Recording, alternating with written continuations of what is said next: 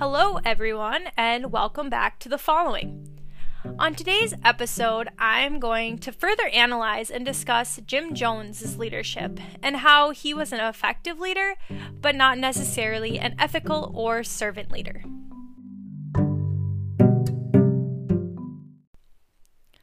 So, first, what type of leader was Jim Jones? There are many different types of leadership styles, but I believe that Jim Jones was most likely a transformational leader. Transformational leaders inspire their followers to look outside their personal needs and desires to provide for the greater good. These people temple People's Temple followers did believe strongly in their greater purpose and what the mission of the People's Temple Church was. Because so many of these people were willing to give up their own lives for the larger cause of the social social change that the People's Temple was trying to promote.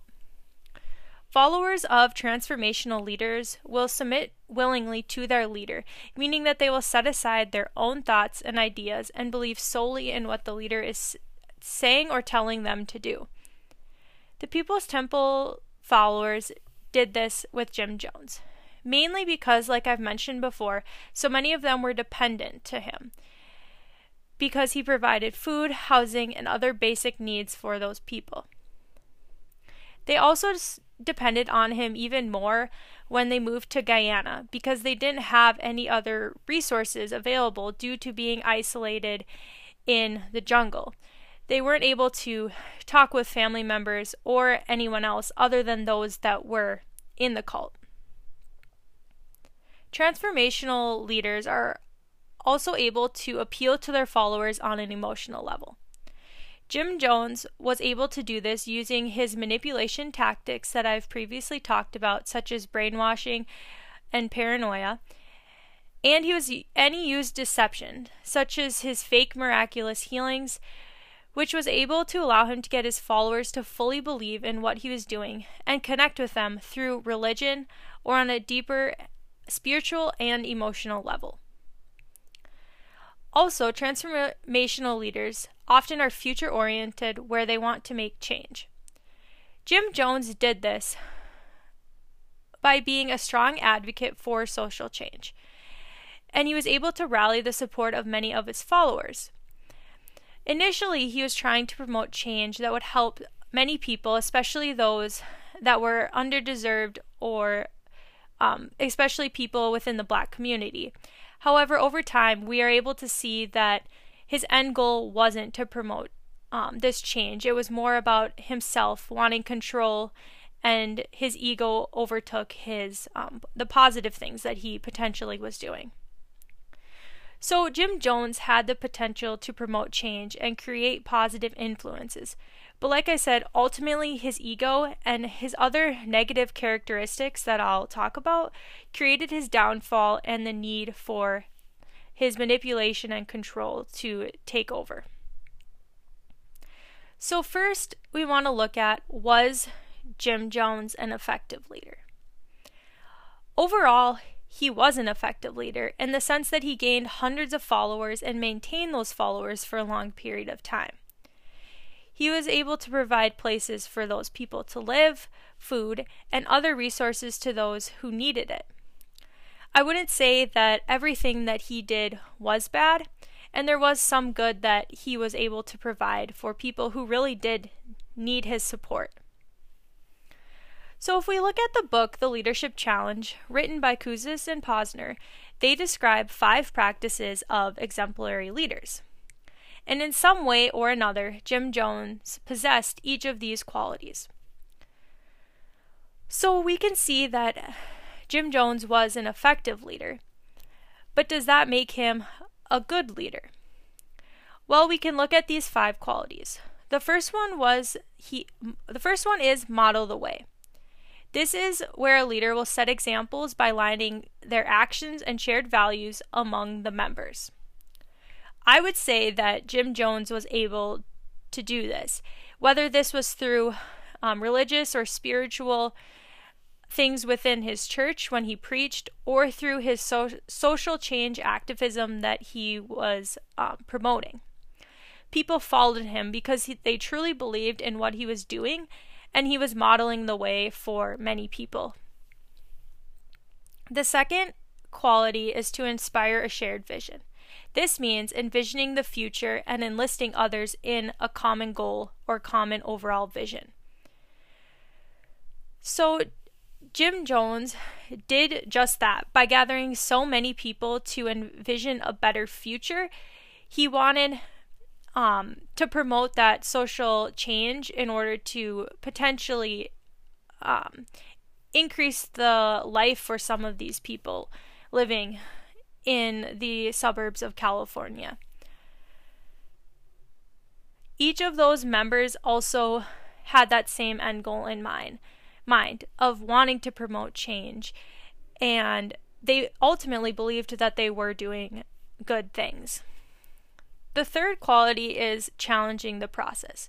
This is seizing opportunities for advancement, which I believe that Jim Jones was doing this to some extent. He was continued to grow his church, or as we know now, it was a cult, by continually gaining new members. But the question really remains if he was really doing this for his followers or mainly his ego. The fourth quality is enabling others to act. This means fostering a collaboration by building trust and relationships. Jim Jones most definitely built trust in his followers and created relationships where people did look up to him. Like I've mentioned, he really pro- um, created that environment where people thought that he provided safety for them and that the cult or the church was able to provide what those people needed and um, where people felt safe to come and talk to Jim Jones. However, he did this in a way that wasn't really benefiting his followers, but rather himself. He created those relationships and trust by not being honest with people and by performing his miraculous healings that were fake and ultimately using the money that people were donating to the church for his own personal gain. Again, this goes back to him wanting control. The final quality is encouraging the heart. This is recognizing contributions of your followers by showing appreci- appreciation for individual excellence. So, like I've mentioned, um, oftentimes cult leaders will publicly humiliate their followers in order to promote fear in order to gain control. Jim Jones did do that with his followers. However, he would also individually recognize certain members and move them up in the ranks or higher up, working under him. Again, this was most likely to make them feel appreciated and wanted, further creating that trust with um, in those members to Jim Jones.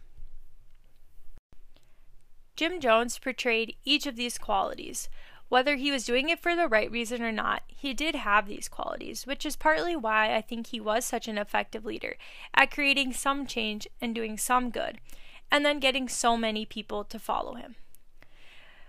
But by being an effective leader, does this mean he was a good leader?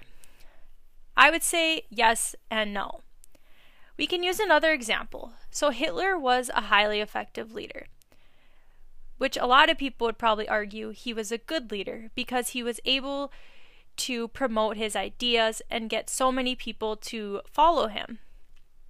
However, his morals and what he was doing to people wasn't right. And this is similar to Jim Jones. Both of these um, men wanted to create change, but their overall ideas were not moral and not right, but they were highly effective. So, if someone is an effective or good leader, what makes them a great leader or a model leader or a leader that a lot of people in today's society would look up to? I think we need to look at if someone is leading ethically or being a servant leader. In the book Leadership Theory and Practice, the author Northouse describes the principles of ethical leadership, which include respecting others, serving others, or more so servant leadership, showing justice, manifesting honesty, and building community. We can see, and I will describe, that Jim Jones did not display really any of, any of these qualities. He did not respect others or serve them an honest way.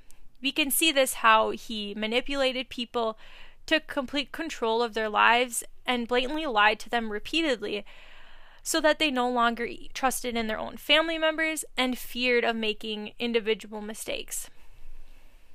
Ultimately, he killed hundreds of people, and that is not showing justice or having respect for those people. Once his ego got too big and he was losing control of his power, he manipulated these people into drinking that Kool Aid like mixture, which ultimately ended in a mass suicide, which can be argued as mass murder because these people were so manipulated that did they really know what exactly they were doing? So his own ego and desire for power and control overshadowed everything else, clearly making him an unethical leader. So if we look at servant leadership, servant leaders are those who put others first and aspire others to lead. I think that every leader should strive to be a servant leader in some aspect of their leadership. Yes, there are going to be those situations where leaders need to take control in emergency situations or have an autocratic type style of leadership where they ultimately need to decide what's going to be best for the group. However, servant leadership of putting their followers first and allowing them those followers to express their ideas and commit to growth of those followers is so impor- important to build good relationships and ultimately make your entire group better.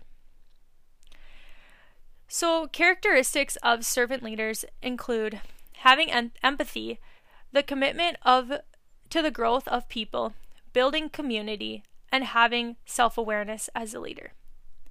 Again, each of these qualities Jim Jones really didn't possess. He didn't have empathy or care for his people, especially once moving them to Guyana. He forced them to perform hard, laborious jobs all day, didn't give them proper um, living conditions. He would play recordings of his voice all night long, creating that fear and paranoia within those members, and it didn't allow them to sleep. He didn't have empathy for what these people were going through or feeling, which ultimately is what a servant leader really needs to do. He also didn't promote the growth of his people. Like I said, he did do some good at the beginning by trying to promote social change. But towards the end of his life, or really throughout his entire time leading these people, he really only cared about himself and his own ego. And then again, not having his own self awareness of what he was really doing to these people. Uh, with Jim Jones, there was a lot of drug use and other things that he was doing that ultimately made him not um, in a right mental space to be leading people. And so he didn't have the self awareness of what he was really doing. And as a servant leader, you really need to understand what how you're leading these people in order to promote leadership within your group. So, these situations that I've talked about specifically with Jim Jones can relate to pretty much any cult leader if you're look if you if I were to study other specific cult leaders. Most cult leaders are obviously effective in promoting their message and gaining followers because we can see that a lot of times for a cult to occur, they have to gain and maintain membership of those people. We know that cult leaders are often going to be effective or potentially good leaders, but they aren't always ethical or servant leaders, as we see with Jim Jones's example, which ultimately makes them not a model leader or someone that most people are going to want to look up look up to or lead them in society today. Also, in the book by Northouse, he discusses the dark side of leadership and the three toxic triangles that are involved within dark leadership. So, within leadership, especially when leading a cult, there is that dark side of leadership, which is described as unethical and destructive leading. So, like I said, within the dark side of leadership, there are three toxic triangles they are destructive leaders, susceptible followers, and conducive environments. Each of these really resonates with a cult environment. So in this book, cults weren't um, talked about, but I really think that this is exactly how leadership is displayed within cults. So, the first are destructive leaders. This is described as having leaders that have charisma, want personalized power, have narcissism, and have negative life themes. So we can see that with Jim Jones, he had great charisma. He was able to connect with people as a preacher on an emotional level and really gain um, trust within his people. But we also know that he wanted personalized power. His ego and his need for control is what caused this to really become a cult. He had negative life themes by drug use, um, other problems such as just needing the um, wanting the need for control. He wasn't a, the best person to be leading a large group of people. The second triangle is susceptible followers. So these are described as conformers, those who have unmet needs, low core self evaluations, and low maturity. So, like I've mentioned, a lot of the people that joined cults were those that had unmet needs, had low self esteem, and those who were unsure of exactly what they wanted to do or go where they wanted to go with their lives.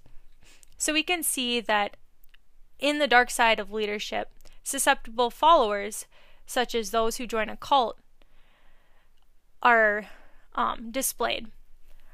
The third is a conducive environment.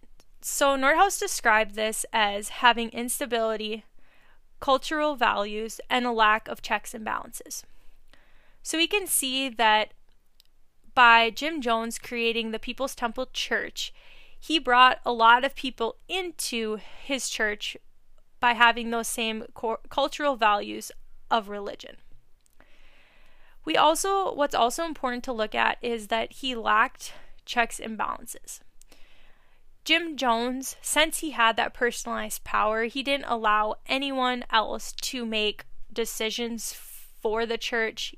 Ultimately, he made all of the decisions and didn't have anyone that could um, provide insight or any other types of advice on how to make the church better or for the people better.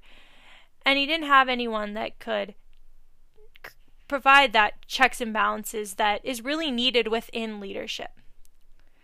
So we can see that the dark side of leadership is creating is a someone that's leading that ultimately doesn't really care much about their followers and they are going to more so care about their own personalized power.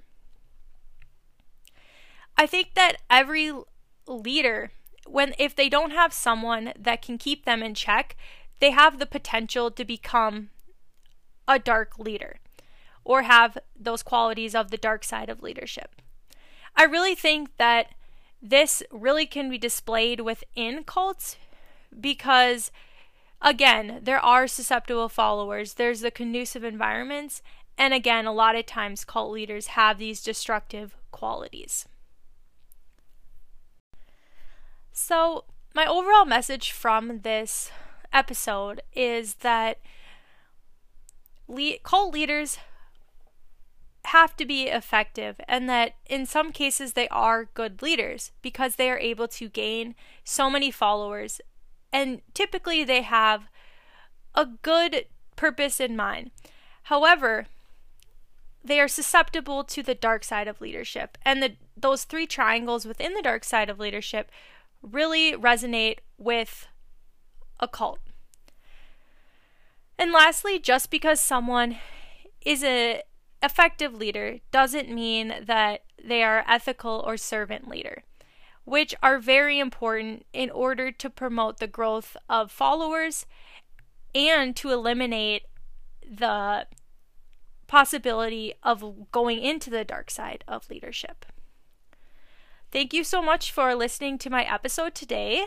My next episode, I will sit down with Dr. Liz Hunt, who has a lot of knowledge in leadership, and discuss some of the stuff that I've talked about in my first two episodes.